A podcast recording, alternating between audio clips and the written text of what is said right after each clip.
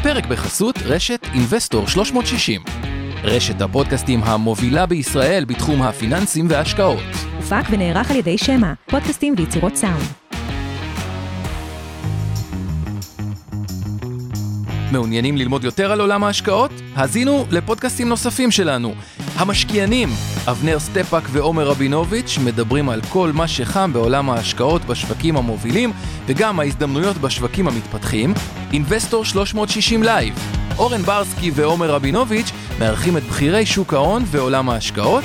כסף חדש, עם כל מה שרציתם לדעת על עולמות הקריפטו והפינטק, והפודקאסט השקעות למתחילים לכל מי שעושה את צעדיו הראשונים בעולם ההשקעות.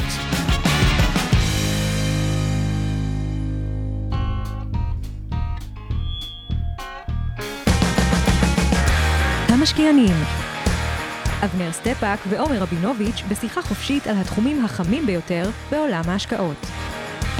אוקיי, ערב טוב לאבנר. ו- ערב טוב, תותח, מה קורה? בסדר גמור, ואנחנו בשידור הקודם, רק ככה לתת את הפרספקטיבה, עשינו על עקום תשואות, והיו קצת בכותרות, עקום תשואות יורד, ועקום תשואות יורד או שטוח, זה מראה על מיתון, ואז אבנר אמר, אוקיי, איזה סקטור עושה יחסית טוב אה, במיתון? סקטור ה staples, חברות דוגמת אה, בסקטור הזה, שזה מייצג אה, נייקי, סטארבקס, פפסיקו, אה, פרוקטר גמבל מאוד מייצגת את זה, אה, קוקה קולה, וולמארט, כלומר, מה שיותר יציב, אף אחד לא מפסיק ללכת לסופר בגלל אה, מיתון. אה, אולי קונים לחם אחיד במקום חלב, אבל בגדול הרעיון אה, מובן, אז זה ככה גם ההקשר, רק ההקשר הזה, למה אמרנו נתחיל סקטור ה staples ובהקשר מיתון, הוא מכמה דברים שהצטברו במקביל, אחד זה אה, מחירי סחורות יחסית גבוהים, unemployment תעסוקה יחסית מלאה, ועקום תשואות שמשתטח, שאם אנחנו מסתכלים על זה ביחד, זה סימנים פחות טובים לגבי ה, ה, איפה אנחנו בסייקל הכלכלי, או יותר אנחנו בס, כביכול בסוף הסייקל הכלכלי, שהקום תשואות, כך למי שלא מכיר, ה, וזה יהיה הסיכום של הקום, בגדול אנחנו מצפים בבנק לקבל תשואה יותר גבוהה ל-30, ש... פיקדון ל-10 שנים מאשר תשואה לשנתיים. אה, זה מאוד לוגי, כלומר ככל שטווח ההשקעה או הריבית סוגרים פיקדון לטווח ארוך יותר, מצפים לתשואה גבוהה יותר. והקום תשואות שטוח או יורד, זה אומר שנגיד על פיקדון לשנתיים נקבל יותר מפיקדון על 10 שנים, שזה נוגד כל היגיון כלכלי. והסיבה שמשקיע כדאי להם לעשות את זה, או משקיעי אג"ח מעדיפים לקבע תשואה לעשר שנים שהיא נמוכה מתשואה לשנתיים. באג"ח שנתיים היא הסיבה שאומרים, אוקיי, הולך להיות מיתון, במיתון יורידו ריביות, אם יורידו אה, ריביות, אני מעדיף כבר היום לקבע תשואה של 2% עשר שנים או 3% או מה שהיא לא תהיה, מאשר שיהיה מיתון, ייגמר לי אותו פיקדון של שנתיים, ואז כבר לא יהיה לי מה אה, אה, אה, להשקיע. והרעיון הוא ב... אה, לקבע אה, תשואה שהיא גבוהה, אם מאמינים שהתשואה בעתיד תהיה נמוכה יותר, ועם העיקרון הזה שראינו את העקום, עוברים ל... אוקיי, איך מתמודדים בחלק המניות. אה, כשאנחנו בסוף הסייקל הכלכלי, אולי, צריך להגיד גם קשה את הזמן בדיוק סייקלים, אבל יש כל מיני פר, פרמטרים שמעידים על זה. וזה מעביר לסקטור ה staples. אז בואו תן אתה אולי איזה, את הפתיח שלך, ואחרי זה נצלול לסקטור. קודם כל, אנחנו צריכים כרגיל להתחיל מאקטואליה וכל נושא המכפילים, וכבר נגיע למנה העיקרית של ה staples. אז אתה יודע מה, ברשותך, כמה מילים על מה שקורה כרגע בנסדק וקצת על מכפילים, כרגיל. פינת המכפילים, כן. אז קודם כל, אני, אני רוצה להעיר את תשומת לבכם, היי כולם, אם, להגיד, אם לדייק, אנחנו צריכים להגיד תודה לכל אלה שעושים לנו את כל הדברים האלה, עוז גצליק שמנהל את השידור, אורן ברסקי, אור חלמיש ועמי ארביב מאינבסטור 360, שעוזרים מהתכנים, חן עמרני, מנהל השקעות אצלי, חו"ל גמל, שעוזר בצד שלנו, והיה לו תרומה גדולה היום לנושא ה staples, אורי טולדנו, שיושב איתנו פה ועושה את הפודקאסט שלנו, אור אריאל, משקיעים בדרך להצלחה כלכלית. עצמאות. עצמאות, יו אלוהים, זה פשוט לא נתפס, כמה אני יכול לטעות בזה, אבל אחלה קבוצת פייסבוק, תיכנסו. וכמובן, הילה ירמוך, מיכל ירמוך, סליחה, שעושה לנו את התמלול אה, בלייב, אז אם אתם צריכים לראות אותנו, בין אם אתם חרשים, לקויי שמיעה, או סתם רוצים לראות כתוביות, תלחצו ב-close caption בזום, וכמובן איתן גרבר הגדול. בוא נראה איך עושים גדול, תראה לי איתן. גדול, ענק. חשבתי שעושים שריר או משהו. בקיצור, אה, שעושה אה, תרגום לחרשים ולקויי שמיעה, אז אה, זהו. ועכשיו בואו ניכנס לעניינים. אני חושב שמה שאנחנו רואים כרגע בפער בין, בשווקים, בין ה... אה, אה, אה, אה. בין ה-S&P לנסדק, תסתכלו על, על יום כמו אתמול. אתמול ראינו את הנסדק עולה 2%, ו-S&P עולה ב-0.7 בלבד, והיום כמעט היפוך תמונת ראי הפוכה, נסדק כרגע יורד 2% וה-S&P יורד אה, 0.85. עכשיו, כשאנחנו מביאים בחשבון ש-45% בערך מ-S&P זה הנסדק, במילים אחרות, ביום כמו אתמול, כשהנסדק עלה 2%, מניות הכל- מניות הערך, נקרא לזה הכלכלה האורבן, זה מניות ערך, בכלל ירדו, אוקיי? עשו מינוס קטן, והיום אותו דבר הפוך. כשהנסדק יורד ב-2%, זה לא אומר, זה, זה, אה, רוב המניות ב-S&P בכלל עולות היום.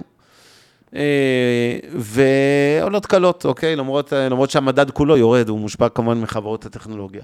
כלומר, הולך ונפתח פער מסוים בין אה, מניות הטכנולוגיה והערך, שהוא מאוד בולט בימים האחרונים, וכל נושא הריבית שככה בכותרות, יש לו תרומה אה, משמעותית לנושא הזה. ככל שהשווקים, עליות ריבית כמובן, אה, הם דבר לא, לא טוב לחברות הטכנולוגיה, כי באיזשהו מקום, תזכרו, הרי מה זה חברת טכנולוגיה? זו חברה שהיא מראש נסחרת במכפיל גבוה מאוד, הרבה יותר מכלכלה ישנה, על בסיס תחזיות שאנחנו נראה רווחים גדולים בעתיד. עכשיו, כשאנחנו מסתכלים על אותן חברות שירדו משמעותית, נניח, שהן בכלל מפסידות, או עושות מה שנקרא negative cash flow, אבל הן אומרות לכם, בעוד חמש שנים החברה הזאת תרוויח 300 מיליון דולר, גם אם כרגע היא מפסידה, אבל אם הדולר של עוד חמש שנים שיעור שווה- ההיוון, בדיוק, אם הריבית תעלה משמעותית, ושיעור ההיוון של הרווחים של אותה שנת 2028 יהיה גבוה, כי הריבית עולה, אז אם הש... בעולם של ריביות שואפות לאפס, נניח של 300 מיליון דולר רווח של אה, אה, עוד חמש שנים, מקביל, אה, סתם אני זורק 270 מיליון דולר של היום, ברגע שהריבית עולה, אז ה- אותם 300 מיליון דולר רווחים של החברה בעוד חמש שנים כבר לא שווים 270 היום, הם שווים רק 200 היום, זה- שם הדוגמה, אז זה בעצם פוגע יותר בשווי של חברות הטכנולוגיה שמראש מבוססות על מכפילים עתידיים. זה כן. יותר עמוק מזה, זה לא רק הריבית, כי אז יגידו חבר'ה ויגידו, אבנר, יגידו בצדק, רגע, אבל לחברות הטכנולוגיה בכלל יש קאש בקופה, אין להם חוב, ולחברות דווקא הערך יש הרבה אה, חובות עליהם, אז אולי הם יותר ייפגעו.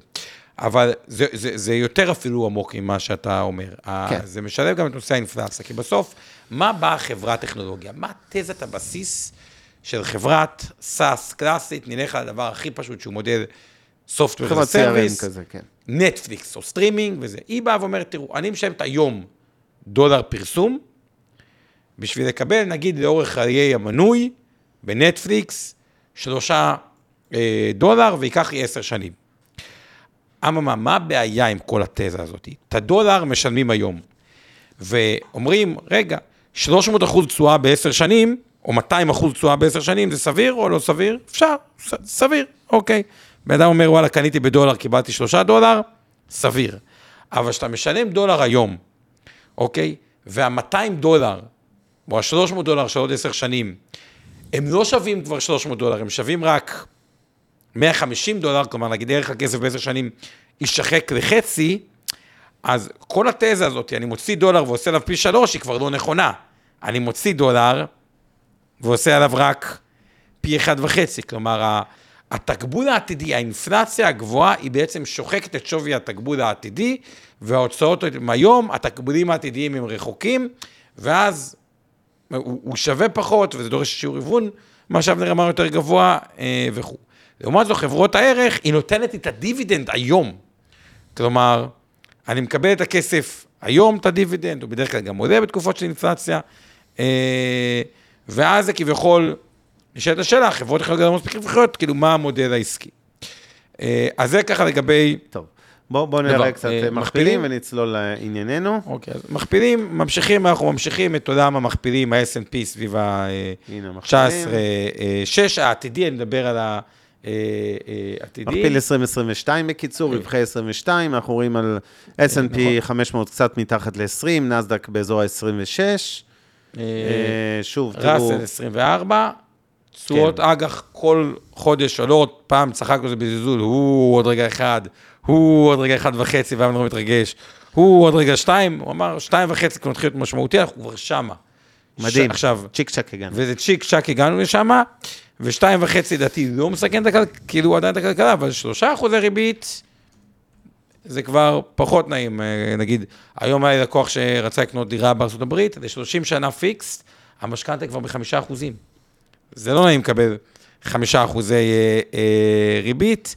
אה, גם בישראל, אותו 0.84 המפורסם, 0.80, אה, התשואת אג"ח עשר שנים, היא כבר ב-2.2. כן. אה, ישראל המכפילים קצת יותר נמוכים, סביב ה-14, תל אביב 35, אגב, תל אביב 90 גם סביב זה- ה-14. זה מכפילים היסטוריים, לא קדימה, כן. אה, ועדיין אה, מהנמוכים אה, בעולם. נכון.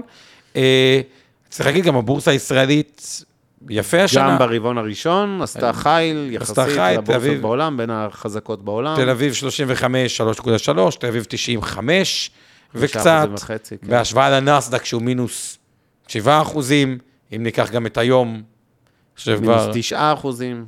מינוס 9 אחוזים. אה, סין עדיין סין מפגרת השנה, מינוס מפגרת 13 עם מינוס 3 אחוזים, מכפיל רווח 10, עתידי, אבל בסין יש איזושהי תזה ששמעתי אותה, אני די מקבל אותה במובן מסוים, והוא? שמקרה, הרי מה, מה קרה ברוסיה-אוקראינה? העולם התאחד בצורה בלתי רגילה נגד רוסיה. נגד רוסיה. ובאיזשהו מקום, אגב, פעמיים נגד רוסיה ונגד האוליגרכים הלכו זה נגד רוסיה, ביש... כן. כן, אבל כשאתה יושב היום בהנהגה הרוסית, או אנשי עסקים סינים, או דברים כאלה, ורואים מה קורה לבכירים שמה, ואומרים, וואלה, אני לא בטוח שאני רוצה שהחברים הכי טובים חוזר, שלי כן. יהיו פוטין, אה, איך קוראים נכון. מצפון קוריאה חברו, וה... אה, והאיראני, הזה, זה, זה, זה כאילו, לא, לא בטוח שזה המועדון שרוצים להיות חברים. להיות חברה בו, כן. והצעד שהם אפילו מאותתים לזה, הם באו ואמרו, אתם יודעים מה, בדוחות, שמה שלא הסכמנו שתראו את הדוחות אה, להתאים למה שנקרא רגולציה אמריקאית, אנחנו סבבה עם זה. אגב, באותו יום ראינו עליות בלתי מוסברות, לא בחברות קטנות, גם מיטב עלו היום, עסקה זה, אבל שם זה היה, ויש הבדל בין עלייה במיטב, שעדיין במונחים גלובליים, היא חברה קטנה וקטנה, אוקיי, מאוד אפילו, אה, לבין עלייה בעשרות אחוזים בחברה כמו עליבאבא, שהיא חברה גדולה, או, או, או JD, ומקבלים אצלי מכפיל רווח אה, אה, 10 עם בעיות, ככה איזשהו אה, אנקדוטה לגבי אה, אה, אה, סין. אה, הודו צומחת, אבל מכפיל יותר נדיב של 22, אינדונזיה גם עשה טוב בתחילת השנה, מכפיל 16, אה, דרום קוריאה יחסית גדולה בתשע וחצי. קיצר, אנחנו בעולם יפן מכפיל 13, אנחנו בעולם בסביבת מכפילים שנקרא לאזור ה-17, 16, כלומר להוציא את ארה"ב שהיא קצת יותר אה, אה, יקרה. אה, האבסורד הוא שישראל עדיין נראית סבירה, עד זולה, עם בטח מתחשב באלטרנטיבה באג"ח, נכון. שהיא פחות אה, מעניינת, וזה העולם שבו אנחנו נמצאים, אבל, ובואו לעקוב. כל הדבר הזה הוא עם תשואה אלטרנטיבית קצת יותר טובה, ועם מעט סימנים שאנחנו יותר בסופו של סייקל כלכלי. עוד לא רואים אם הייתי מאוד אופטימי על הדוחות ברבעון הרביעי, אני עדיין מאוד אה, אופטימי על הרבעון הראשון, אני חושב שהוא יהיה רבעון טוב, אבל כשאני לוקח עוד יותר לתוך השנת הרבעונים, אה, יהיה ביטוי לעליית שכר, יהיה ביטוי אולי לתזה שהרבה חברות אגרו מלאים, כל תזת just on time התפוררה, מה זה just on time? אני מעט מלאי. אה, אני מעט כן. אה, מלאי, אה, ושרשראות אספקה מאוד יעילות, ולא צריך הרבה מלאי, אז אגרו יותר מלאים, והצרכן יש לו טיפה פחות כסף, אל תשכחו נפט, גז יקר, כל הדברים האלה, פחות טוב מבחינת היכולת אה, אה, לצרוך. אז כלומר, יש יותר נתונים אמביוולנטיים, אם כי רק לגבי מחירי הנפט, כלומר, אומרים, מאיפה לצרכן יהיה כסף, גם במחיר נפט גבוה, בעקבות הסיפור שאם פעם אה, רכב נסע 1 ל-8 קילומטר, כמה נסע? היום ההיברידים זה 1 ל-20, והלא היברידים 1 ל-15, כלומר, גם יש יעילות, אפרופו טכנולוגית, שאתה נוסע יותר, אבל יש יותר נתונים סותרים. שורה תחתונה, לדעתי המסלול הכללי הוא מקום נוח להיות בו, גם אל תשכחו, אולי ראיתם ירידות בתחילת השנה, אבל תשואת האג"ח הבסיסית בראייה קדימה יותר גבוהה. המסלול המנייתי או מניות עדיין נראה יותר מעניין מאשר אג"ח, אבל אם יהיה עלייה במחירי המניות והתשואות ימשיכו לעלות, המסלול הכללי מתחיל להיראות לא פחות מעניין מהמנייתי. טוב, עוד כמה הערות שלי על מצב האקטואליה, וניכנס לסטייפלס. אני אגיד ככה, קודם כל הערות על סין. סין בהחלט אה, עוקבת בדאגה אחרי מה שקורה לרוסיה. אני חושב שמי שמניח שסין אה, תושיט יד ותעזור לרוסים בכל הנושא, גם של האנרגיה, של חוזי רכישה, חלף אירופה, שתעשה הכל כדי להתנתק מרוסיה ומהר. אה, יתבדה. אני חושב שסין אולי לא תפנה עורף אה, בצורה קיצונית לרוסיה, אבל היא תהיה מאוד זהירה, כי היא לא רוצה לחוות את מה שרוסיה חווה בימים אלה מאירופה וארצות הברית. אה, האוליגרכים הסינים רואים בדיוק את מה שאמרת, את האוליגרכים הרוסים הולכים ומתאדים בנכסיהם הפיננסיים, אף אחד לא רוצה להיות במקום הזה. שתיים, אירופה, שימו לב, אותו דבר בצד השני, עם האנרגיה, יש היום רגרסיה, אפרופו, זה מעניין לראות את ההשפעה הזאת על שוק האנרגיה. אחרי שנים שאנחנו רק רוצים עולם ירוק יותר וכולי, צרפת הודיעה שהיא מחדשת כורים גרעיניים לייצור חשמל מזהמים שלא היו. אה, אירופה מחזירה תחנות אה, אה, כוח פחמיות, כן? מה שכל העולם כמובן התכוון להעלים מהעולם. והכל כדי מהר, מהר, מהר להגדיל את כוח הייצור האנרגטי של אירופה, על חשבון התלות שלה באספקת אנרגיה רוסית. אה, וזה, וזה חומר בפני עצמו למפגש אחר, אבל אה, יש לזה השלכות גם על הכלכלה. אה, כן. אני חושב ש... היה לי דיון מרתק עם ישראל זיו, האלוף במיל, שמפרשן היום הרבה בערוץ 13, הוא ככה חי טוב את הזירה האסטרטגית הזאת, ובסופו של דבר, אני חושב שהסיטואציה היום, היא, אם אני מתמצת אותה, אני לא יודע לנבא את המלחמה, איך היא תיגמר בדיוק ומתי, אבל אוקראינה תחזור לעצמה מהר מאוד מהשנייה, שזה לא משנה כמה חורבן בינתיים הרוסים עושים שם, אבל היא תשתקם מהר כי אוקראינה אירופאית. רוסיה הולכת להיתקע עשרות שנים בברוך כלכלי, זאת אומרת, לא, לא עשרות שנים, היא חזרה ברוורס עשרות שנים. אני חושב שזו אחת הטעויות האסטרטגיות בהיסטוריה של מנהיגים, שהיא עוד תילמד בבתי ספר לא רק לדיפלומטיה, אלא גם לכלכלה. אה, ובאמת, הבן אדם הפסיכופת הזה פשוט עשה טעות נוראית. אני מדבר רק, אני חושב שכאילו, זווית הכלכלה, כן. אני אישית, הביטוי כמו פסיכופת וזה, הם פחות... פסיכופת, פסיכופת, עזוב, נו, באמת. עשה טעות אסטרטגית, זה לפשט מדי את הדיון, כלומר, כן היה, ללוגיקה שלו הייתה איזושהי לוגיקה, אבל לא משנה, תמשיך. אני לא חושב שהרוסים הולכים להישאר הרבה זמן באוקראינה, גם אין לזה, להפך, הסימנים כרגע מראים שפחות. אה, ואני מסכים עם דוד לזרי, ישראל זיוו תותח. ישבתי אצלו אתמול במשרד וניתחנו את המצב, אנחנו גם פועלים ביחד באוקראינה קצת, בסיוע אזרחי, לא נשק, אנחנו, יכול להגיד, אה, גאה להיות שותף להזרמה יומיומית של משאיות מזון אה, לאוקראינה, אנחנו מוצאים שתי משאיות ביום, בערך 50 טון. 40 אה, ומשהו טון לתוך אה, אוקראינה של מזון. כן, גם אה, יפה שהחברות לא מנצלות את זה, אמרת, אלא במחירים, בעליות, אלא כן, להפך. המחירים עלו לי, אגב, בעשרה ימים האחרונים, או נסלה וקרפור וכל אלה, שאנחנו תמיד מסתכלים עליהם. הם היו סבבה לכמה ימים. כן, אבל, אבל צריך להגיד שגם המחירים עלו, אז באופן אותנטי, לא רק אצלם, כלומר, וזהו. אבל אני חושב שבסופו של דבר, האירוע הזה, כמו כל האירועים הגיאופוליטיים, השפעתו מוגבלת, רובם מאחורינו, ועכשיו אנחנו עסקינן בדברים אחרים שצריכים או להטריד, או, או אה, דווקא לעניין אותנו לחיוב, אה, לגבי, והשפעתם על שוק המניות. טוב, אני מציע שנעצור פה באקטואליה, נעבור למנה העיקרית, יש פה עוד שאלות שנתייחס אליהן בסוף, כרגיל.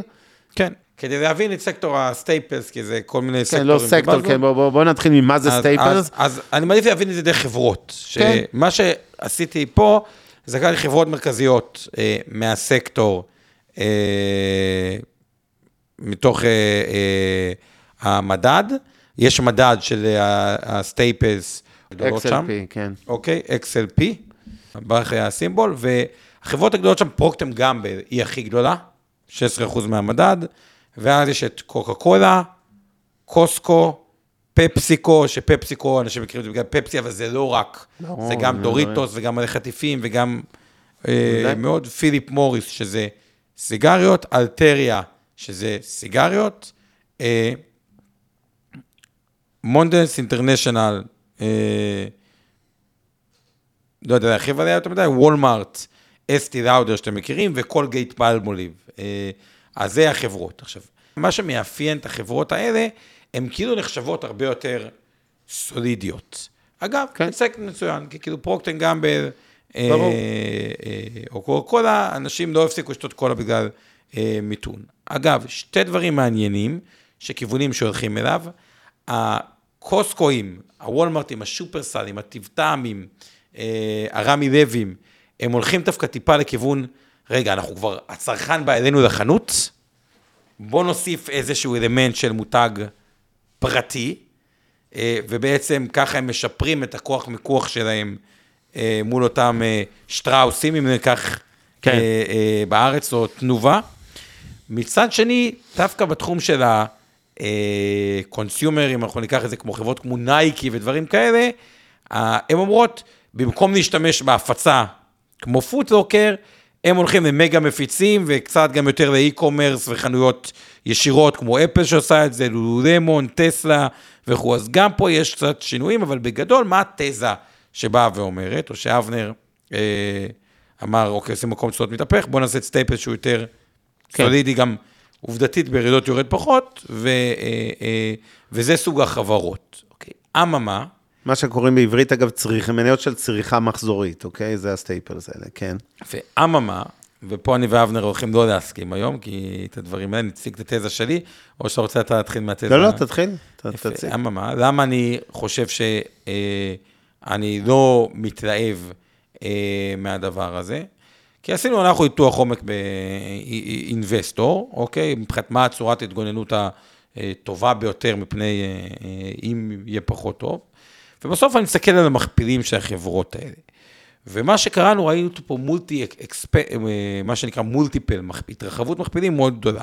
כשאנחנו מסתכלים על פרוקטן גמבל, מכפיל 28, אה, עתידי 27, קוקה קולה 25, פפסי, מכפיל עתידי 24, אני מתייחס בכוונה לעתידי השנה שעברה. קוסקו, אה, וולסל, שעשו שינוי מדהים גם, אבל לא ניכנס אליו, 40.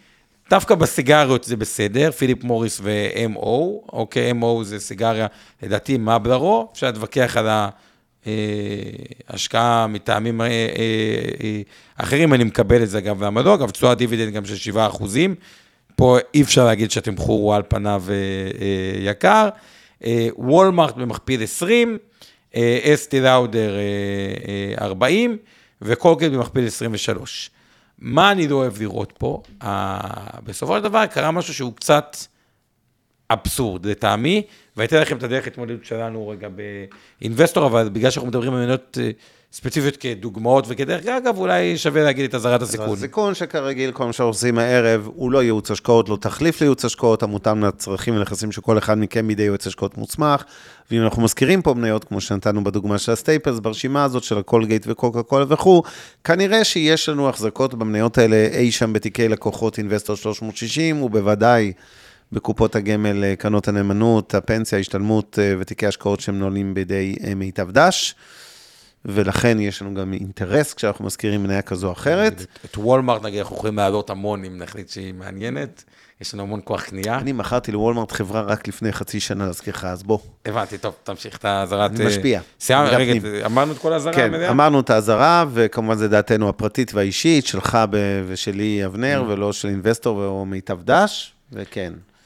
אה, אוקיי, אז כשאני רואה את המכפילים האלה, שהם מכפילים מאוד מאוד נדיבים, שהיינו מצפים לראות אותם דווקא בטכנולוגיה. מנגד, כשאני מסתכל על החברות טכנולוגיה, לא הלא איכותיות, איכותיות, חברה כמו גוגל, תסכימו איתי שחברה אה, נחשבת לאיכותית, היא צומחת גם הרבה יותר, אז המכפיל רווח העתידי שלה הוא 21, כלומר, שזה כביכול מוזר, כלומר, הטכנולוגיה שצומח מהר, פתאום נסחר במכפילים יותר זולים מקוקה קולה, או מפרוקטן גמבל, או מוולמארט, שבעתיד הלא רחוק הייתה במכפיל אה, אה, נמוך יותר. ולכן, מנגד, כשאני מסתכל על ישראל, והתזה כי בסוף העולם, השקעות עולם האלטרנטיבי, כמו אה, חברה כמו אה, שופרסל או טיב טעם, או, או, או רמי לוי, שוב, זה, זה ממש כדוגמאות רק כדי להבין כן, כן. מכפילים, שכל אחד אחרי זה יעשה את הבדיקות שלו ואת המחשבים שלו, אבל מסתכלים בסוף על טיב טעם כדוגמה, הכפיל רווח 14, היא גם צומחת, וישראל נהנית, אה, או שופרסל אזור ה-19 ראינו, רמי לוי אזור ה-17 וחצי, עם קופת מזומן גדולה, אבל ישראל נהנית גם מנתונים דמוגרפיים אה, טובים, של התרחבות כאילו אוכלוסייה והתרחבות צמיחה חזקה בכוח קנייה. ולכן, אני חושב שהדרך במקום הסטייפס, כלומר, זה, היא, היא, היא לקחת דווקא את ה tech הגדולות, מי שרוצה יכול בארצות הברית, שהיום מתומחר יותר זול מה staples, עד כמה שזה אה, כביכול אה, אה, אה, אבסורד, אני לא מדבר על פייסבוק, שבכלל במכפיל מאוד אה, נמוך, כמו איזה חברת אה, ערך עמוק, למרות שבנתונים היא עדיין אה, צומחת. אה, ומייקרוסופט, מכפיל עתידי יותר נמוך מקוסקו, שהיא במכפיל 29, 2023 ו-25 על 2024, אני חושב שהן מתומחרות אה, לא מספיק אטרקטיבי.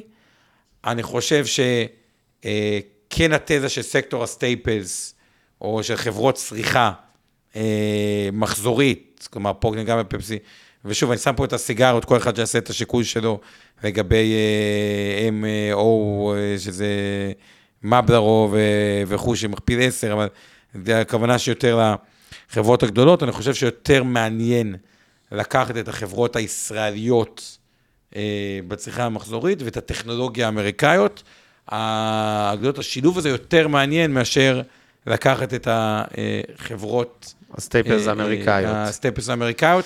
שאני לא בטוח שיש הצדקה, בניגוד לטכנולוגיה, בניגוד לדברים אחרים, להתרחבות כזו של המכפילים. בוא נשמע קצת אותך, ואז קודם כל תתפלא, באת לפה עם הצהרות אה, מלחמה, כאילו אנחנו הולכים להיות אה, חלוקים, אני די מסכים איתך. אני חושב שהמניות הסטייפלס האמריקאיות, שבאופן טבעי, הן אמנם נתפסות כהגנה טובה, כמניות דפנסיביות, הגנה בתקופות שאנחנו מפחדים משוק המניות, הגנה גם חלקית מפני אינפלציה. אה, נתפסות כאלה, הן באמת היום יקרות. זה כמו שאנחנו הרבה פעמים עושים את ההשוואות בין מניות ערך למניות צמיחה, והסטייפלס ברובן הן חברות ערך כמובן. אה, אז אנחנו עושים את ההשוואות האלה, ויש תקופות, אז האינטואיציה של כל משקיע אומרת, רגע, אם עכשיו אני מפחד מהייטק, אני צריך לעבור למניות ערך, אבל לא תמיד זה נכון, ראינו את מניות הקרוזים לפני חצי שנה, אני זוכר שעשינו איזה ניתוח, והיו שם מכפילים מטורללים, איזה 40-50. אז לא תמיד המניות הדפנסיביות הן אכן דפנסיביות. בוודאי שהחברות הן יותר סולידיות כחברות, זה לא אומר שהמניות שלהן יותר סולידיות, בטח לא כשהן נסחרות במכפילי 25-30, אה, ועם צפי צמיחה יותר נמוך מאשר חברות טכנולוגיה. ראינו אה, שם דוגמאות של אה, IPS של קולגייט, נדמה לי, אז הוא צפוי לצמוח ב-7% לשנה, ועדיין היא נסחרת במכפיל 28. 28 הייתי מצפה לראות חברת טכנולוגיה שה-IPS שלה יצמח ב-12-15% לשנה. ולא ב-7%. אה, אגב, האבסורד הוא שלא מזמן... אגב, זה לא אה, צמיחה עתידית, זה צמיחת אה, עבר, כן, זה אותו פרינציפ, כן. האבסורד הוא שלא מזמן, נגיד וולמארט, ב-2015 הייתה בזה מכפיל, עוד רגע אתן לכם את המכפיל, אבל הם בדרך כלל לא היו במכפילים האלה. כאילו, הם היו במכפילים... הרבה יותר... אה, נמוכים. תראה, אבל זה בדיוק, אני חייב להעיר פה הערה. אנחנו חיים בתקופה ששוק המניות בסך הכל יחסית יקר. הוא לא בועה, הוא רחוק מהגדרה בועה. בכל העולם, בוודאי גם בישראל, הוא רחוק מהמילה בועה, ועדיין הוא לא זול. זאת האמת, ולכן אנחנו הרבה פעמים עושים ברירות בין אה, אה, לא תמיד הברירה היא במובן הפוזיטיבי בין יותר טוב למצוין. לפעמים הברירה היא בין אה, דרדלה לסביר. ובאיזשהו מקום בעיניי, אה, אני מסכים שכרגע מניות ה staples טקטית, בוא נגיד ככה, בתקופות, בדרך כלל, בתקופות שאתם חוששים משוק המניות, שיש לכם תחושה שהמחירים יקרים, אכן staples אה, אה, היא הגנה טובה גם כי זה מניות דפנסיביות יותר, שלא נופלות חזק כשהשווקים קורסים, וגם כי זה מספק הגנה חלקית מאינפלציה, סוג החברות האלה, המזון, כל הדברים שהראינו פה, אה, הם סוג אה, דברים שנותנות לכם גם הגנה מאינפלציה. עכשיו, זה מספק רק את ההגנה מאינפלציה, ולא את ההגנה משוק מניות, אה, אה, ממי שמפחד משוק המניות, כי הן פשוט גבוהות מדי, זאת האמת, ולכן אני לא כזה חלוק עליך לגבי זה שאני לא, אני חושב שהיום, מי שחושש משוק המניות, ואני רוצה לחבר לזה עוד איזה משהו שקשור לצמיחה העולמית, מי שחושש משוק המניות, עדיף לו להקטין את מרכיב המניות מאשר נניח לקנות את הסייפלס, אוקיי? זה מבחינת uh, טקטית. אני uh, רוצה רק להוסיף איזה עוד דבר שקשור לצמיחה. יש, תשימו לב, הם עדיין מיעוט של 25-30 אחוז מהאנליסטים שחוזים שכבר ברבעון הרביעי של 22, אנחנו אה, נעבור להתחלה של מיתון. מיתון, כמו שאתם יודעים, זה אה, ארבעה רבעונים רצופים של נכון. צמיחה שלילית. זאת אומרת, לא, לא קובעים מיתון על בסיס רבעון אחד. אבל הכוונה של אותם אנליסטים, שכאמור זה בערך 25-30 אחוז מהשוק, זה לא זניח, זה לא איזה מיעוט צעקן, שהם אומרים, ברבעון הרביעי של 22 נראה כבר מיתון או צמיחה שלילית בהשוואה לרבעון הרביעי של 21, גם אם השנה כולה, שנת 22, עדיין תהיה שנה של צמיחה יפה, התחזית של קרן המטבע העולמית היא לצמיחה של 4 אחוזים ו-4 עשיריות. לישראל, אגב, נותנים כמעט בדיוק את הממוצע הזה, 4 אחוזים וחצי. אני אומר לכם שאני כמעט מוכן אה, להתחייב שהצמיחה בישראל תהיה הרבה יותר גבוהה מאותם 4 אחוזים וחצי שמייעדים לנו, בין 6 ל-7 אחוז לפחות. אה, אבל אני כן מקבל את זה שאנחנו אה, כן נתחיל לראות איזושהי האטה בטח בקצב הצמיחה, לפחות לקראת סוף השנה הזו. ואולי זה חלק מאותו סייקל כלכלי שדיברת עליו בתחילת הערב, שיכול להיות שאנחנו מתחילים להיות בסיום של אה, שנים מאוד טובות אה, לצמיחה העולמית, מינוס כמובן שנת הקורונה. אה, ובעיניי, היום... לא, לא כן. אז בעיניי היום, בעולם הטכנולוגיה, החברות הגדולות, הגוגלים שואלים אותנו פה אם הגנה טובה מאינפלציה, אני לא יודע אם הגנה טובה מאינפלציה, אבל היא... קודם כל מאינפלציה, אני חושב שכן, כמונופולים. כלומר, בסוף, ההחלטה כן. לעלות מחיר לגוגל, או למייקרוסופט, כן. היא החלטה שהם יודעים כל הזמן שהם יכולים לעשות את זה, הם לא יעשו את זה אולי כי הם מרוויחים מספיק ולא רוצים את הרגולטור עליהם, אבל זה עניין יותר של החלטה, כלומר, חברות כן. ש, ש, ש, ש, שכן הן יכולות לעלות את ה... מחיר, והייתה פה עבודה דווקא יפה שחן אמר, אבל אתה יודע אולי ניקח כן לצלול לפרוקטן גמבל, שנבין מה זה רק, כדי שנראה okay. ככה אז יותר. אז אנחנו עוד מעט נתייחס להרבה מאוד אה, שאלות, הערות שלכם, כן כולל רוצה... שלך מוטי שחוזר, אני רואה, אני רק אענה למוטי, כי הוא כבר שאל אותו זה גם קודם, אבל למה, אם אני משקיע פסיבי לטווח ארוך, ואני לא מנסה לתזמן שווקים ולקנות בגלים, ולנצל את הירידות לקנות ובשאיפה למכור, מה בעצם אכפת לי כל כך מיתון, אה, עולמי, תיאורטית. כי כל המשקיעים הם משקיעים פסיביים שלא אכפת להם שזה, עד שהשוק נופל חזק, ואז כן. אכפת להם מאוד, והם נותנים למכור לפי סטטיסטיקות. אה, אז, כשאשתך תשמע שהמיליון שקל הפך אה, להיות, סתם דוגמה, 500 אלף שקל, אז לך לא אכפת, אתה כבר לא משקיע לטווח ארוך. היא אומרת לך... אה, אבל אני, אני חייב להגיד משהו, אני חושב שהוא אני די... אני בכוונה הקצנתי את זה וקצת... לא, ברור, כדי... זה, זה נכון לרוב האנשים, אני מעריך, אני לא מכיר אותך מוטי, אני מעריך שאתה לא ברוב הזה. זאת אומרת, אתה נשמע לי לפי התיאור של השאלה שלך, שאתה יותר עמיד בעין, במובן שלא אה, מאלה שנכנסים להיסטריה ב-2008 ורצים למכור את כל המניות שלהם. ובהנחה שאתה כזה, אז אכן התנודתיות וסטיית התקן של שוק, שוקי המניות, באמת פחות צריכה לעניין אותך. כולל מחזורים ריאליים בכלכלה העולמית, הסייקל החיובי או שלילי, גם פחות צריך לעניין אותך, כי אתה אומר, אוקיי, אני משקיע ל-10-20 שנה, יהיו גלים טובים, יהיו שנים רעות, יהיו זה, הכל בסדר, בסוף אני אעשה את ה-8-9 אחוז שלי לשנה אה, נטו בשוק המניות. וכן, זה היה עם תנודתיות לא נמוכה בדרך, אבל ממילא אני לא יודע לתזמן, אז מה אכפת לי? אני אשב קבוע, ואני חושב שזו גישה בריאה, מה שאתה כן. שואל או כן. משקף כאן, נקרא לזה ככה. אה, אני די מסכים עם זה.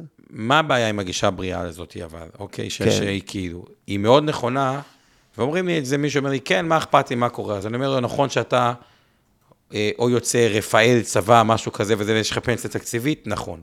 כי אם אתה יושב על רנטה או פנסיה תקציבית של 30 אלף שקל עם ביטוח לאומי, לא אכפת לך. מה הבעיה ברוב העולם ורוב המשקיעים בעולם? כן. שכשאתה אומר, אוקיי, יש לי נגיד, סתם בשביל הפשטות, מיליון שקל, עשר שנים לחיות, ואני צריך 120 אלף שקל לשנה. אתה אומר, מה הבעיה? התשואה מספיקה לי. אבל חלק גדול מהעולם, הוא גם אוכל את החסכונות בשביל לחיות. הוא צריך לעזור לילד, הוא צריך לעזור, ל- כאילו, לחיות. ופתאום אנשים בתקופת משבר, צרות באות בצרורות. כלומר, הכסף שלך יורד, הבן שלך פוטר, הבת שלך אומרת לך, אבא, אני צריכה עזרה, אה, ופתאום אתה מוצא את עצמך עם צרכי cash flow, תזרים חזק, ולראות, וממשיכים לעשות נקודות יורדות, וזה לחץ. ואז הרעיון הוא באמת להבין איפה אה, נמצאים, וכן, מה שאבנר קורא תורת הרצועות. וככל שיש יותר אינדיקטורים אה, פחות טובים, אז להתנהל בצורה כזאת שאתה לא בתוך ירידה עם 100% חשיפה, ואז סתם אתה מרגיש אה, אה, חנוק. בוא רגע, אבל אני כן רוצה שני דברים. נדבר על פרוקטר קמבל כדוגמה, כ, אה, כמילה, אבל לפני זה אולי אני מעדיף לדבר רגע על שקף שככה, אה, חן, שמדגיש דווקא את התזה, למה אני חושב שחברות הטכנולוגיה הן במקום פחות אה, גרוע ממה ש, שחושבים. ויש פה טבלה מאוד מאוד יפה, אבל ככה מי שמקשיב לנו, שהוא מראה ככה. אני אשים פה מכפילים של כל מיני חברות, Consumer Staples, כלומר, צריכה מחזורית, ואז נראה את המכפילים של חברות הטכנולוגיה ואת הצמיחה שלהם. אז אם ניקח חברה כמו נייקי, היא מכפיל 31, צומחת ב-12% לשנה, סטארבקס, אגב, שהוא סיפור מדהים, סטארבקס, אני לא ידעתי, 1975, כן. היו בו איזה 15 סניפים, 15? 15, מהמם. והקימו ספרתי. מעצמה מדהימה, מכיר, כאילו, ממש סיפור יפה, איך הוקמה. ועדיין, מכפיל 29, שהיא צומחת ב-8% לשנה, פפסי מכפיל 31 עם 4% בשנה, הרשי 31, רק את המכפילים, פרוקטן גמבל 26, פרוקטן גמבל, אגב, אם נגענו כדוגמה כדי להבין מה הם עושים, למי שלא מכיר את המותג הענק הזה, אז בתחום ה babies, שזה חלק מההכנסה שלהם, זה פמפרס לדוגמה, או לאבס, משחות שיניים. אה, אה, לנשים, אה, לא Always מבלבל. וטמפקס, אה, fabric, יש את טייד, אה, לינור, אה, אריאל, אה, גם כשאתם רואים אה, כזה של טייד והם מתחרים בעצמם, זה אותו אחד. אה, אורל בי, זה של, בניגוד כן. לקולגייט, זה של פרוקטר. כן. אה, אם מסתכלים, כלומר, משהו שבאמת פנטן שלהם ו Head and Shoulders שלהם, כלומר, אתם אומרים, "הממ, פנטן עצבנו אותי, אני אתנקם, אני אקנה Head and Shoulders, זה אותו פרוקטר גמבל, את הזה. טייד עצבנו אותי, אני אקנה אריאל, זה אותה חברה, אוקיי? אולוויז עצבנו אותי, אני אקנה טמפקס, אותה חברה. אה, סתם, זה super brand, אז גם, גם לא יודעים, זה גם באלכוהול, יש לכם חברות שהן, מה שנקרא סופר... כן, אה, גם באופנה, אה, LVMH. ג'ילט שלהם. לואי ויטון, זה כל המותגים. אה, אה, אה, נכון, אז, אה, אז עדיין, גם אם המחיר הגבוה הזה, אגב, זה חלק מהמניות, שלוקחים בחשבון שאג"ח ארה"ב הוא עלה והוא ייתן 2.39 ל-10 שנים, ושפרוקטר גמבל, תשואת דיבידנד שלה היום היא 2.2, אבל 65 שנה, הדיבידנד שלהם עולה, כן, אוקיי? והם מחלקים כבר 131 שנה דיבידנדים. דיבידנד. והוא גדל ב-60% בעשור האחרון, הדיבידנד. אז על פניו, הוא אומר, אוקיי, כאילו, וואלה, מי הפראייר שיקנה אג"ח ארצות הברית ב-2.4, שאני יכול לקבל דיבידנד של 2.2, פלוס עלייה בדיבידנד כמעט בטוחה, פלוס פוטנציאל עלייה במניה. אז, כן. אז זה לא שאין היגיון. אבל אני רוצה רגע להתחבר לטבלה שהיא מאוד מאוד מעניינת. אה, אחרי שאמרנו את המכפילים האלה, בואו נסתכל רגע על חברות הטכנולוגיה הגדולות. אה, מכפיל, והכל במכפילי תזרים מזומנים. מייקרוסופט ב-28. אנחנו חזרנו, אנחנו נשארים באותו שקף, אתה כן, מתכוון? מייקרוסופט אוקיי. ב-28, כלומר יותר זולה מנייקי, וצומחת יותר ב-13%. אדובי כן. במכפיל 27, צומחת 15 אחוז. זה בדיוק מה שאמרתי. קודם, שאתה מקבל כן. ב staples, אתה מקבל מכפילים של, כיום, בגלל התמחור. מכפילים של חברות הייטק, עם צמיחה סבירה, אבל פחות מעניינת, אם נסתכל על ה- הדוגמה הזו של חברות ה staples, כולל הרשיז שוקולד וכולי, אתם רואים שהם עושים בגדול נניח 7% צמיחה בהכנסות, ממוצעת לקטגוריה הזאת, לאותן אה, אה, תשע מניות פה.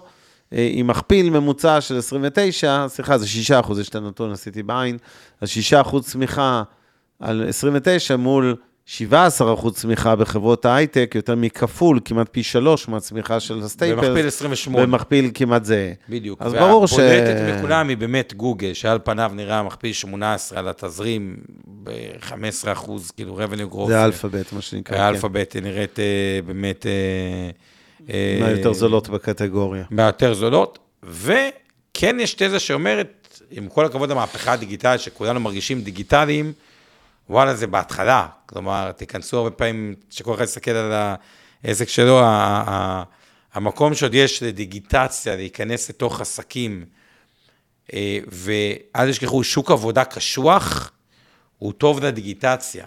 אה, הוא אומר, וואלה, אני צריך יותר תוכנות, דאטה, AI, כל הדברים האלה שיכולים לחסוך בכוח אדם, לא כי זה זול, אלא, או ישפר לי, זה אפילו לא בהכרח יותר זול, פשוט. כשאין כוח אדם, אתה חייב לשפר את הדיגיטציה.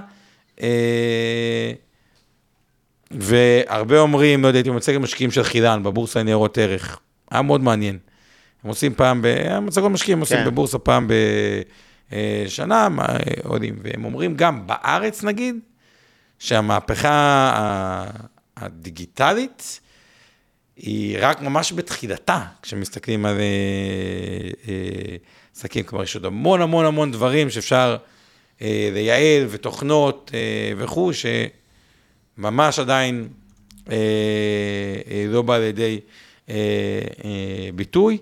אה, אז אה, זה לגבי הסטייפס. אז בואו ככה נתחיל להגיע לשלב הסיכומים, ואז נענה על אה, שאלות. כן, אז, אה, ו, ואני רק אה, אה, אגיד ככה, תראו, אה, אתה יודע מה, לפני הסיכומים קצת, אה, אתה יודע נענה. אה, אז כן, אז כמו שראיתם פה מהשקף המסכם הזה, אה, מי שצפה בו ומי שהאזין אז הבין על מה אנחנו מדברים, בגדול, אתם, אה, נכון אה, מניות ה staples שלרוב נתפסות כמניות דפנסיביות אה, טובות להגנה מאינפלציה ומשוק אה, אה, רגיש לריבית וכולי, אה, השקעה טובה מאוד, נכון להיום זה קצת נראה פחות אטרקטיבי ביחס למניות הטכנולוגיה, אה, כי אתם מקבלים חברות במכפיל דומה עם צמיחה אה, שהיא חצי או שליש מחברות הטכנולוגיה. זה כקטגוריה, תמיד יש יוצאי דופן בכל קטגוריה, יש חברות טכנולוגיה שצריכות במכפילים יקרים מדי, וחברות staples שהן דווקא יותר אטרקטיביות. אה, אה, אבל זה אנחנו מדברים בהכללה, ולכן מי שחושש אם פעם היה בורח למניות האלה, אה, שהן אכן יותר דפנסיביות, צריך לחשוב פעמיים, כי במשבר הבא לא בטוח שהם יישחטו פחות מחברות אחרות. אגב, גם אם הם פחות, שואלים אותי בכלל, רגע, אז למה פרוקטר גמבל יורדת בתקופת אה, ירידות וזה? כי אל תשכחו, או, או אם להיות מדויקים, בסוף השקעות זה עולם של אלטרנטיבות.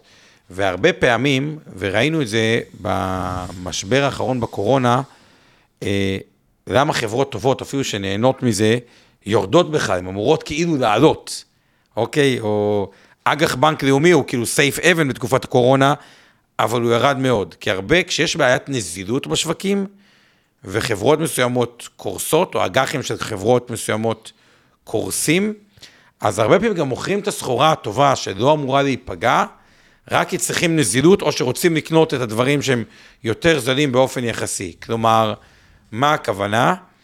אם חברה שאמורה להיפגע ירדה ב-70 אחוז ואני לא רוצה למכור אותה, הרבה פעמים אני אמכור את פרוקטר אנד גמבל, שנגיד ירדה רק ב-15 אחוז, כי אני לא רוצה למכור את מה שירד ממש חזק. כלומר, הרבה פעמים מה שגורם לירידה בתחילת משבר קולקטיבית של כל המניות, הוא פשוט צרכי נזילות, למכור את מה שניתן למכור, ואז אה, גם אם החברה בעצמה לא אמורה להיפגע כלכלית, היא כן יכולה מטעמי נזילות כדי לשמור פוזיציות אחרות להיפגע.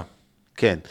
ואני אעיר פה, אה, שאל אה, קודם דוד לסרי העיר שהמניות staples נתנו גם בעבר, חמש שנים האחרונות, תשואה יחסית נמוכה, בטח בהשוואה למניות הטכנולוגיה, זה נכון עובדתית, עדיין נתנו תשואה יפה, אבל אה, בהחלט נמוכה. זה לא, זה לא מה שהופך אותם בעיניי ל, ל, כן, או לא אטרקטיביות, זאת אומרת, זה לא השיקול, מה, תשואות עבר אינן בהכרח מעידות על זה. אה, זה לגבי זה. יש לנו פה מלא הערות ושאלות. זהו, בוא נתחיל. אז נתחיל לרוץ על זה. אני לוקח רוורס, ואז כמובן נגנוב לכם שלוש דקות פינה חברתית וניפרד. אה, והיום נתמקד באוקראינה מהרבה הקשרים, דגש על ישראל דווקא.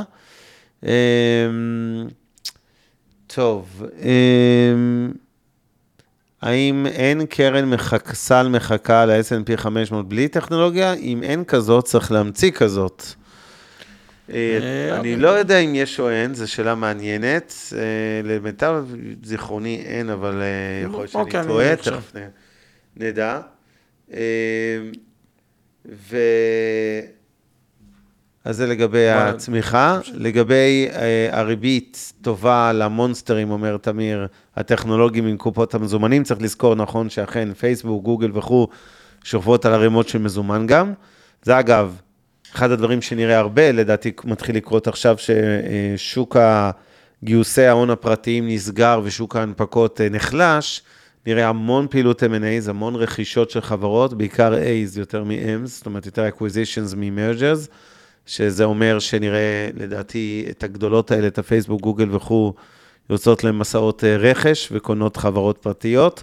יש בדרך כלל איזשהו דיליי, פער זמנים בין ה, אה, מה שקורה בשוק הציבורי בנסדק, לבין מה שקורה בשוק הפרטי בגיוסי ההון של החברות הפרטיות. ואם ראיתם מאזור אוקטובר-נובמבר את הצלילה החופשית בהרבה מאוד חברות טכנולוגיה בינוניות בגודלן, החברות של השניים ל-20 מיליארד דולר שווי חברה, כולל הרבה חברות ישראליות, וראיתם אותן אה, אה, צוללות בעשרות אחוזים, הדבר הזה מגיע ב delay מסוים גם אה, של שני רבעונים, זאת אומרת, עכשיו מגיע לשווי של גיוסי ההון הפרטיים, המספרים עכשיו במגמת ירידה, מה שמוביל לזה שאו-טו-טו, לדעתי, יהיה לאותם גוגלים, פייסבוק, מייקרוסופט וכו', הרבה יותר אטרקטיבי לנצל את קופות המזומנים הדשנות שלהם לטובת מסעות רכישה. בוא נמשיך הלאה, אוקיי, אפשר... אה, כן, אז בכלל, אני רוצה להגיד, יש שלושה סקטורים אסטרטגיים שצריכים לעניין לטווחים מאוד ארוכים. אחד, אני מסכים, זה המד... כל עולם ה health, בכלל, פוסט הקורונה, מדינות הולכות להשקיע בזה הרבה מאוד כסף, זה לא משנה אם זה telehealth, medical device, פארמה, זה תחום אחד. תחום שני, זה התחום של התעשיות הביטחוניות, שאני לא חשבתי, ואף אחד לא חשב עד למלחמת רוסיה-אוקראינה שהוא כל כך מעניין, אבל עכשיו זה ברור שהולכים להיות השקעות עתק בתחום הזה להרבה מאוד שנים קדימה. רואים את זה בהצהרות של נאט"ו וגרמניה וכולי, כל התקציבים הולכים לגדול דרמטית. זה הלקח המרכזי ממלחמת אה, רוסיה-אוקראינה. וכן, כמובן, המניות האלה כבר עלו רובן בעשרות אחוזים, כולל את מערכות הישראלית שלנו ואחרות, אז אני לא נכנס עכשיו לטיימינג, אם זה הזמן הכי חכם לקנות אותם, אבל בהחלט, זו השקעה כנראה תהיה טובה מאוד לטווח ארוך מבחינת הרווחיות של החברות. התחום השלישי זה תחום האנרגיה הירוקה, גם הוא, אה, אה, נקרא לזה מרוויח מהנושא של אה, רוסיה, אוקראינה כן, וכל מה שקורה כן, שם. כן, אבל אני רוצה להגיד רגע הסתייגות עכשיו. שעשו מחקר, עשיתי פודקאסט, באחד ימי ראשון עם שמוליק מפורטיסימו, בראשי, אני חושב, שאני לא יודע. ובסוף הוא אמר משפט נורא נורא מעניין, שאני נורא התחברתי אליו, לגבי הסקטור. הוא אומר, בסוף, בסוף, בסוף, והוא הראה את זה במחקר מאוד מעניין. יש תחומים, זה לא משנה מה התחום, כן. זה לא משנה מה, מה שבאמת יקבע את התשואה העודפת, אוקיי, by far, זה איכות ההנהלה. ואני כל כך מתחבר לזה, כי נטפליקס, שזו חברה מדהימה, יצא מתחום תחום שפשט את הרגל, בלוקבאסטר פשט את הרגל. או אתה יודע מה, או ב, אני זוכר שבפודקאסט שעשינו איתך, עליך, הסיפור שלך, תשמע, כשאתה התחלת בעולם בתי השקעות, היו כל כך הרבה בתי השקעות, ורובם לא הגיעו למה ש... אה, אה, אה, היום, לפחות בגודל. זו רגע הנושא של תמחורים. ובסופו של דבר, ה- אם זיהינו, נשאלת השאלה איך מזהים איכות הנהלה, יש את התחום ויש את הנושא של כאילו הנהלה או מה עושים את זה וכו', כי, כי אתה תמיד צוחק על טסלה ועל סקטור המכוניות שכאילו זה, אבל כביכול, אנשים underestimated, לדעתי, מנהל טוב ומי שרואה אסטרטגית דברים כאלה, ונותנים over על התחום ככללותו. אבל בוא נמשיך. אוקיי.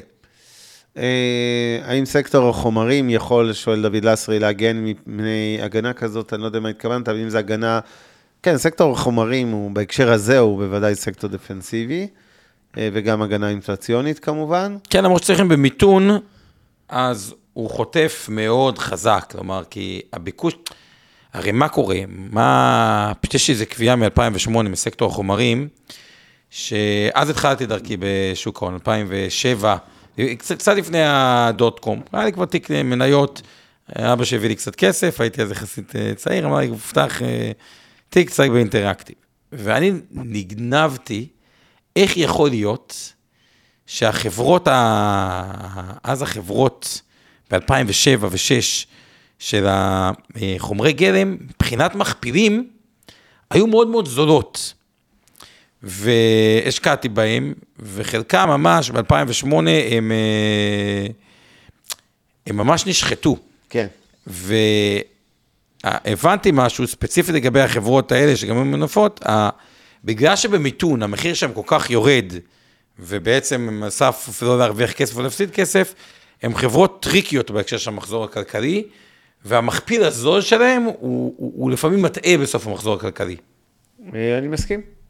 וזהו, עכשיו אני אספר לכם uh, לסיום, לפני שניפרד, מי שמעניין אותו לשמוע, קצת, מה שאני קורא פינה החברתית, טיפה על אוקראינה וקצת ככה, מהמבט שלי על מה שקורה שם, ובעיקר על ההשפעות של זה גם בישראל. Um, אז נתחיל מהסוף. בכלכלה, אני חושב שרוסיה בחורבן דרמטי, ואוקראינה, ברגע שזה ייגמר, תשתקם מהר, כי הוזרמו שם מיליארדים. התשואות באגרות החוב של ממשלת אוקראינה, גם למתעניינים, הם בין 60 ל-120 אחוז לשנה. לא בטוח שזה רע במיוחד, אבל שוב, מינונים מצחיקים. יש להם אייזי נאמבר בבלומברג, אפשר לקנות אותם. בחלק מהבנקים הישראלים, אני לא, לא יודע, עדיין לא פענחתי מי מאפשר לקנות ומי לא, מ-1,000 דולר ומעלה, אבל אפשר. יש שם טרגדיה אנושית נוראית, לא סתם ראיתם את התמונות בימים האחרונים מכל האזורים ששוחררו משליטה רוסית, אבל מלאים בקברי אחים וגופות. נכון, אי אפשר להשוות את זה, זה רחוק ממלחמת העולם השנייה ובוודאי מהשואה, אבל עדיין יש שם פשעי מלחמה, ובעיקר יש תופעה ענקית של פליטים. אני מניח שהמספר פליטים שיצא מאוקראינה הוא כ-7 מיליון, ולא המספרים שמדברים בתקשורת שהם נמוכים יותר. הסיבה לכך היא שכל מי שבורח מאוקראינה, למשל דרך מולדובה, יכול לעבור את הגבול גם בלי להירשם בשום מקום, ואין רישום מסודר בחלק מהמעברי הגבול. לא אלינור, המינימום הוא אלף דולר, אני יודע את זה ודאות ממישהו שקנה את זה. את כותבת 60 אלף דולר, לא יודע, אבל יכול להיות שזה בנק מסוים. בכל אופן, בעיית הפליטים היא חמורה, כי מעבר ל-6-7 מיליון שיצאו מאוקראינה, יש עוד 10-15 מיליון שהם פליטים בארצם, מה שנקרא עקורים, זאת אומרת שעברו אה, מקייב או כל החרסון או חרקיב וכולי, מערבה למקומות אה, שקטים יותר. אה, אני אגיד שמי שכבר יצא מאוקראינה, אה, בדרך כלל 98-9% מהם יגיעו לאירופה המערבית, זאת אומרת מפולין, רומניה, גרמניה, הולנד, צרפת וכולי, בעיקר בתוך היבשת, פחות אנגליה, כמעט אפס ארה"ב, כמעט אפס ישראל, והסיבה היא פשוטה, אתה עובר את הגבול, והייתי שם לא מעט לאחרונה, אתה מקבל, אתה מגיע למחנה פליטים בפולין, שזה בדרך כלל איזה אצטדיון נוקיה כזה שעבר הסבה למחנה פליטים עם אלפי מיטות סוכנות כאלה צבאיות, ש... זה פשוט מדהים לראות, אתה יודע, הייתי באקספו של ורשה, באקספו יש היום לדעתי משהו כמו 30 אלף פליטים, בכל אולם, אולם בודד, אלפים, אלפים, לא יודע אם זה 7,000, 9,000, 6,000, מספרים כאלה, בעיקר נשים וילדים קטנים, כי הגברים, כמו שאתם יודעים, לא יוצאים משם, למעט קשישים, או 60 פלוס, ליתר דיוק, כל מי שהוא לא בגיל גיוס, וזה פשוט מטורף לראות את זה. עכשיו, הם יגיעו למחנה פליטים לחמישה ימים, לשבועיים, לעשרה ימים וכולי, ואז יעברו לדירות עמידר, נקרא לזה, שמסדרים להם במדינות שלהם הם עוברות.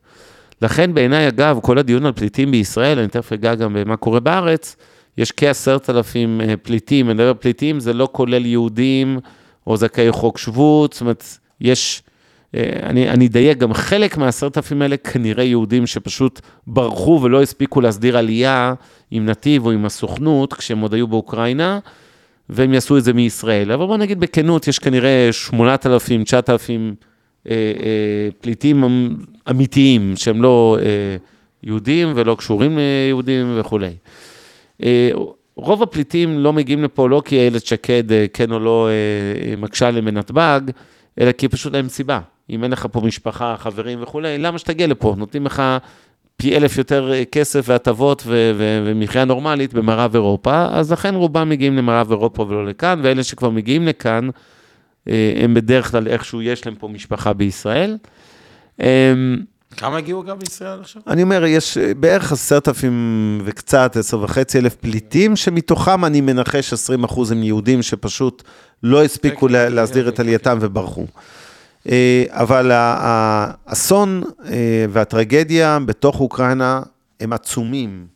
אני אומר לכם, אני מפעיל אה, מתנדבים שבשטח, שנמצאים בגבול פולין, אנחנו קונים כל הזמן סחורה מכל נסטלה, קרפור וכו', ומזרימים את המשאיות פנימה. אנחנו מקבלים את התמונות מהצד השני, מה, מה הגיע, לאן הגיע ו- ומה הם מקבלים וכולי, הם גם מן הסתם יש להם אינטרס להראות לנו ולהכיר תודה, כי הם רוצים שנעביר להם עוד משאיות, ויש תחרות מכל הגורמים שאנחנו אה, משגרים אליהם. ו... אתה פשוט רואה מצד אחד כמה באמת הם אסירי תודה, כמה הם צריכים את המזון הזה, את הפסטה, את האורז הזה, כי באמת המשאבים נגמרים. ובכלל, אני אגיד ככה, מה הם שולחים לכם, נגיד, אבל? לא, יש מלא מלא סרטונים של תודה ומכתבי תודה וכולי, וזה נורא נחמד, ו... אבל מצד שני זה עצוב, כי אני אגיד לך מה הבעיה היום. אוקראינה ירדה למקום 3, 4, 5 במהדורות החדשות. המלחמה נכנסה לשגרה. יותר קשה לגייס תרומות היום, ואני לא פה בשביל שנורא מכם, לא לדאוג, אה, אבל יותר קשה לגייס תרומות היום, מלפני שבועיים או שלושה. ומצד שני, הצורך בשטח עלה הרבה יותר, כי כשהתחילה המלחמה עוד היו מחסנים, היה מלאים, אנשים החזיקו בבתים, היו בסופרים וכולי. עכשיו, המחסור. הוא נוראי, יש אזורים שפשוט, לדעתי, יתחילו למות מרעב. אני לא מגזים במה שאני אומר, תזכרו את המשפט הקשה, זה פשוט למות מרעב, כי כל פעם שאתם שומעים את הביטוי פרוזדור הומניטרי, מסדרון הומניטרי, זה bullshit. זה, זה, המשמעות של זה היא, זה פרוזדור חד צדדי, זה אומרים לכם, אדוני, אתה יכול לארוז בין 2 ל-6 את הטרולי שלך עם כמה בגדים ולברוח מפה ולא נפציץ אותך, זה מה שרוסיה אומרת להם, אבל זה לא uh, כרטיס דו-כיווני, הם לא אומרים, בואו עכשיו תכניסו ציוד, אספקה, מים uh, וכולי. זה גם האסטרטגיה הרוסית, לייבש... כן, כן, כן, הם מבריחים. הם עושים... להבריח רוסיה ולהריב לא, זה לא השמדה המונית חלילה, וכן, עם כל זה שיש גם הרבה מאוד אה, אה, אה, הרוגים כמובן, נרצחים, אני אקרא לזה, כי זה לא הרוגים, הרוגים זה, זה חיילים, זה לא הרוגים, זה אזרחים שנשחטים ומופצצים על לא עוול בכפם, אבל אותם 10-15 מיליון שברחו בתוך אוקראינה, פלוס 6-7 מיליון שמחוץ לאוקראינה, וזה מתוך 44 מיליון סך הכל אוקראינים. יש הרבה, ואלה שלא הספיקו לברוח ונמצאים לא בקייב, שעוד המצב סביר, אלא בחרסון, מריופול, צ'רניב, אה, ירפין, שעכשיו שוחררה. אה, זה מקומות נוראים שכל ה... אה, כל המשאבים הולכים ומתכלים. אנשים, תבינו... אגב, את... נהגי משאיות מופגזים לפעמים? כאילו... לא מופגזים, כי אנחנו דואגים להעביר אותם מראש, קודם כל נוסעים רק ביום, לא נעים להגיד, לפעמים צריך לשלם לכל מיני גורמים בדרך כדי לעבור מחסומים וכולי. בסדר, אבל הרוסים לא... לא, ואתה יודע, הנהגים האלה מקבלים הרבה כסף. היום, היום נהג יקבל 1,500-2,000 דולר לנסיעה כזאת של נגיד יומיים, שזה במושגים אוקראינים זה המון. זה המון, אבל הוא לוקח סיכון, הוא לוקח סיכון. ואני אגיד משהו, אה, והמשאיות האלה מצליחות להגיע, עד היום לא איבדנו אף משאית, ואנחנו מכניסים כרגע בערך שתיים כל יום. הרוסים לא מתווכים משאיות כאלה. לא מתווכים במכוון, אבל לפעמים יש חשוד וגנבות ודברים שבוזזים וכולי. של האוקראינים עצמם כאילו? גם של רוסים, לנו זה לא קרה עד עכשיו, מכל המסעות שהכנסנו, אבל, כמה אבל משאיות זה אה, קורה. הכנסתם בערך? בערך שתיים כל יום, לא, לא כולל שבת ראשון שאין מכס ואי אפשר להעביר משאיות, אז נגיד עשר בשבוע, זה בערך 250 טון כרגע, 25, לא, קצת פחות, נגיד 200 טון לשבוע. אה, וצריך להבין גם מה קורה, באותם מקומות שהם המקומות הקשים באוקראינה, אין קליטה סלולרית, כי אין חשמל. אז אתה הולך לכנסייה או לאיזה מתנס להטעין את הטלפון שלך, אתה תדליק אותו כל שעה עגולה לשלוש-ארבע דקות, לבדוק אותו בוואטסאפ ולעשות אולי איזה טלפון, לקבל טלפון. והרבה מהחילוצים שעשינו, כשאנחנו מוציאים גם אנשים מאוקראינה היום, אגב, רובם בתוך אוקראינה, לאו דווקא כן, לאירופה או לישראל, אז אתה רואה שאתה רוצה להודיע לאנשים, חבר'ה, תהיו מחר בשתיים כן, כן, ב- ש- ברחוב זה. וזה, ויש לך מקום ל-170 או 250 איש במיניבוסים שארגנת, אבל אנשים אה, אומרים לך, תשמע, אני כאילו, אה, אה, מגיעים לך פתאום אלף איש, כי כל העיר שמעה שיש מחר חילוץ ואפשר לעלות על אוטובוסים. ואז כל הרשימות שהכנת, בעיה. אז התחלנו לקצר טווחים ולהגיד לאנשים, חבר'ה, שעתיים לפני, אנחנו מפעילים את המשפחות מישראל, שמהם, זה החמ"ל, זה רוב ה... כן. רוב הכתובות שאנחנו מקבלים של, מן הסתם, של בעיקר של יהודים, לא רק יהודים, אה, באותם מקומות נצורים, אז, אז הם בעצם מודיעים למשפחות, המשפחות מודיעים לאותם אה, קרובים שלהם באוקראינה, תגיעו בעוד שעתיים למקום הזה והזה, ובשאיפה יוציאו אתכם. הולך ונהיה קשה לחלץ מהרבה מאוד מהמקומות האלה. ואם אני מסתכל על ישראל, אז אה, בלי קשר רגע לוויכוחים וזה, בוא, בוא נגיד ככה, אני מסתכל היום על אה, כל הפליטים, ואני בכוונה מדבר, עזבו את הגלי עלייה. זה, על זה אין ויכוח ואין מחלוקת, זה דבר טוב למשק הישראלי, זה דבר טוב למדינת ישראל, זה דבר טוב לעם היהודי בוודאי, דמוגרפית, אה, העלייה הזאת לישראל. ואגב, נראה הרבה יותר עלייה מרוסיה מאשר באוקראינה, בדיוק בגלל מה שהסברתי, שהמצב הכלכלי ברוסיה הולך להיות פרמננטית רע, ובאוקראינה הוא זמנית רע מאוד, אבל הוא ישתפר משמעותית ברגע שהמלחמה הזו אה, תיגמר. אני חושב שמעבר לעניין הזה של אה, אה, אה, העולים, אם נסתכל להארדקור על פליטים אמיתיים שבאמת לא זכאי חוק שבות, שאינם יהודים, גם הם בסופו של דבר, א', בישראל זה מיעוט זניח, כל הדיונים הדמוגרפיים כאלה, כאילו, כאילו מיליוני פליטים רוצים להיכנס לישראל, אפשר להרגיע, הם לא רוצים להגיע לפה, מי שאין לו פה משפחה או איזה שורשים, לא יבוא לפה, אין לו סיבה, הוא מקבל הרבה יותר באירופה. והמעט שכן באים לפה, זה רק יעשה גם זה טוב לכלכלה הישראלית. עזבו לכמה זמן הם יישארו פה, אם זה לחודשים או לחמש שנים. בסוף, בסוף, בסוף, יש מחסור היום בכוח אדם בהרבה מאוד מקצועות, זה אנשים שיכולים לעזור גם בזה. אני חושב שזה עושה טוב לישראל בראייה גלובלית, שאנחנו אומרים שאנחנו גם חלק מהעניין הזה של קליטת פליטים, אה, ולא צריכים להיבהל מזה, זה לא ישנה פה את המאזן הדמוגרפי, ואני לא חושב שזה יעשה נזק, להפך, זה יעשה רק תועלת למדינה. אה, ויש הרבה מאוד מקצועות, אתם יודעים, באוקראינה, תעשיית ההייטק אה, שנים אה, העסיקה המון אנשים מאוקראינה, ויש הרבה מאוד רופאים באוקראינה, כולל ישראלים שלמדו שם כמובן, ו- ויש מחסור במקצועות האלה בישראל, גם בהייטק וגם ברפואה, לדוגמה. אה, ואני, אה, שוב, אותי אישית, אני חייב להגיד, ממש לא מעניין, אה, עדי כתב פה, לא צריך לקלוט את כולם בלי לפשפש יותר מדי מכנסיים של הסבא שלהם. ממש לא מעניין אותי מה הסבא רבא של התינוקת בת התשעה חודשים שהבאתי שלשום לישראל, חולה במחלה נדירה עם אימא שלה, שום קשר לישראל, לא יהודים, לא בטיח, פליטים, הארדקור. לא אכפת לי, זה לא מעניין אותי. האנשים האלה, בחלקם, אה, מחכה להם גזר דין מוות באוקראינה, בין אם זה חולים או קשישים מוגבלים או לא משנה מה. אה, הם צריכים עזרה, ותפקיד מדינת ישראל בעיניי, עד גבול מסוים, אנחנו לא יכולים לפתור את הצרות של כל העולם, הוא אה, להבין את, את הסיטואציה הזאת, ובפירוש לתת כתף לסיפור הזה, ולעזור להם, ולהביא אותם לארץ, ואני חושב שזה רק משרת את האינטרס הישראלי, ואני חייב להעיר, בכל זאת, בנימה טיפה פסימית, שאני רואה לצד ה... אה, באמת, יש הרבה מאוד דברים טובים בישראל, אה, מבחינת העזרה לפליטים שכבר מגיעים לכאן, אה, מצד האוכלוסייה האזרחית, אבל כשאני מסתכל על משרדי הממשלה דווקא, אכזבה טוטאלית. ואני לא מדבר על המראות בנתב"ג, ואגב, אני לא מדבר רק על פליטים, גם על קליטת העלייה, יש הרבה מאוד מאבקים, אני עכשיו ער לזה בין משרד הקליטה למשרד הרווחה, כל מיני מקרים נוראים. זה סתם דוגמה לסיום, כי ככה הרחבתי הרבה היום על אוקראינה. הגיע לפה בשבוע שעבר, או לפני שבועיים וחצי, ליתר דיוק, לא בית יתומים, 12 יתומים ספציפיים, כולם יהודים כשרים למהדרין, בסדר? כבר לא, באו עם uh, תעודת עולה.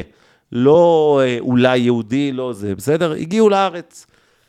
ואני מתעסק כבר שבוע, ואני, אגב, אני אומר אני ואני ואני, זה, אנחנו קבוצה uh, לא קטנה של אנשי עסקים, עופר קרז'נר ועמי לוסטיג והרבה אנשים טובים שעוזרים בסיפור הזה, וגם לא אנשי עסקים, שמנהלים חמ"ל פה ובאמת מטפלים בהמון מקרים.